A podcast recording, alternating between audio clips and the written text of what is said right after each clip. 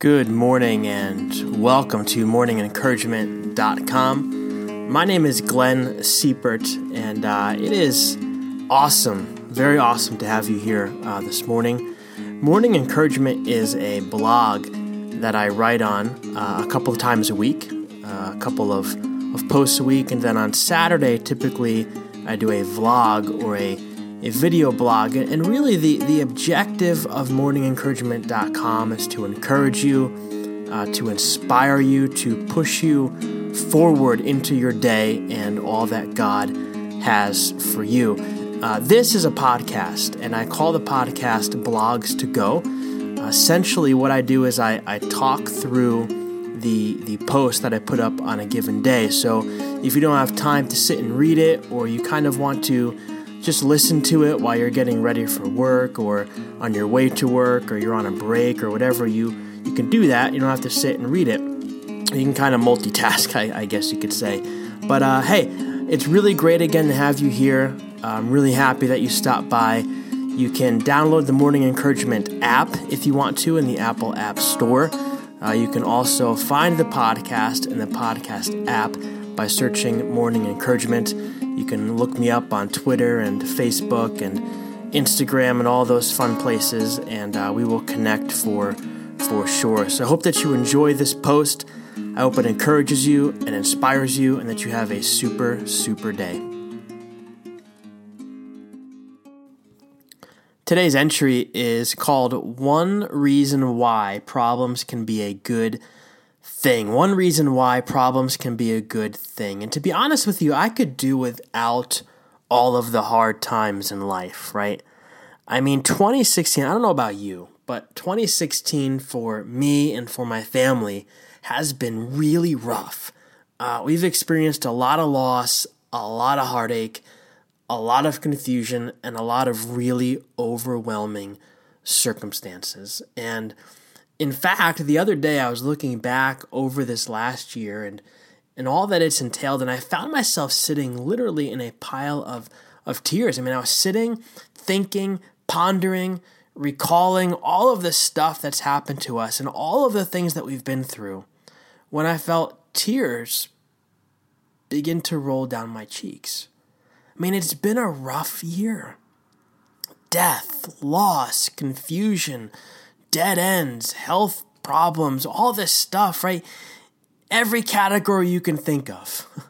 that's bad, that's difficult, uh, has mercilessly invaded our 2016. And, and as I was sitting and, and recalling and pondering it all, God brought to mind a verse from the book of James that quite honestly really ticked me off. And I don't mind telling you that. This verse that God brought to my mind really made me angry. Uh, James says this He says, Count it all joy.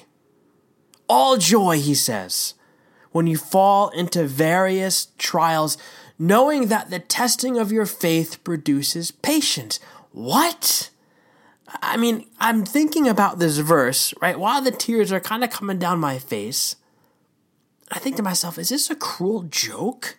Right? Uh, like, what is going on? I'm thinking about all this stuff. This verse is ringing in my ears, and I find myself becoming really angry at God. Joy? Patience? Like, isn't there another way?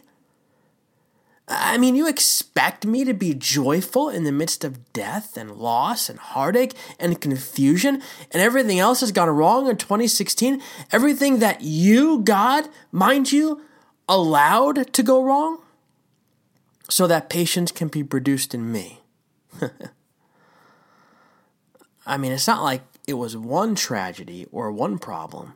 We had multiple things going on, sometimes all at the same time. And maybe I could endure one or two or or maybe I could find joy in in one of them, but but give me a break, God, right? As I muttered that under my breath, God reminded me that James the guy who wrote that verse, and I never really thought of this. So God kind of just downloaded this to me in the moment. But but James, the guy who wrote that, who said that trials are a good thing because they produce patience, he was the brother of Jesus. I mean, talk about having a rough few years, right? Here was a guy who watched his brother, his own flesh and blood, be ridiculed, harassed, and murdered and his family was probably the talk of the town. And, and, I'm sure that he had to comfort his mother at some point who lost her son to such a tragic death. This same James says that we should count it as joy when we come up against trials because trials are building a holy patience within us. And I guess he probably knew what he was talking about. He could literally probably be the poster child for hard times. Uh, and as he wrote those words, and as he wrote it with his pen or, or whatever, I wonder if he had the death of his brother in mind. Like, I wonder if he was remembering the sight of his brother nailed to a cross, his blood, his tears, his screams. And, and I wonder if he was recalling all of the gossip that was going on around town about his family. And I wonder if he was remembering the sobs of Mary coming from her bedroom late at night as she mourned the loss of her son. Count it all joy, he says, when you face trials of various kinds, knowing that the testing of your faith produces patience. And so, as I thought about all of that, this verse became a little bit easier to swallow because I began to think about how the brutal murder of his brother helped mold James into a more holy person. He probably became a source of strength for his family. It probably brought him to his knees in prayer over and over again. And so it probably deepened his walk with God.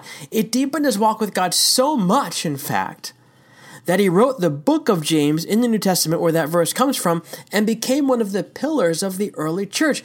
I guess James is right. Trials do make us more like God. Now, I'm not sure if that can encourage you this morning. I hope it does, but it really encouraged me. It encouraged me to know that James didn't just write those words because he thought that they were a good idea, but rather he wrote them because he had been there right? He had experienced heartache, he experienced the confusion, he experienced sadness, he experienced loss. He experienced all of that and more in the tragic loss of his brother. And so his words about facing trials and problems and being joyful through it all are words that we ought to listen to.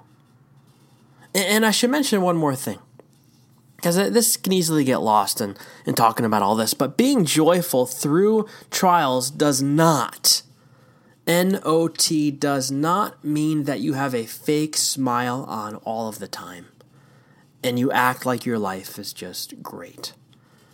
Being joyful is not about being fake, but it's about keeping your head up during the hardest times of your life and your eyes turned not towards your problems but towards heaven. Because you know, you're confident that no matter what happens, no matter how dark, scary, confusing, and bad it is, God is with you through it all. Now, as Paul said in the book of Romans, he will work all things together for your good. Right? Like James said, he'll use them to make you more like him. And I want to tell you this morning that you can bank on that. God is a God who keeps his promises. I'm praying for you today. I hope that you all have a fantastic day and uh, keep looking up. I know it's hard. I know it's not easy, but God is there. And this thing, this hard thing that you're going through, He's going to use it to make you more like Him, to make you a better person who has a bigger and larger impact on the people around you. Have a great day.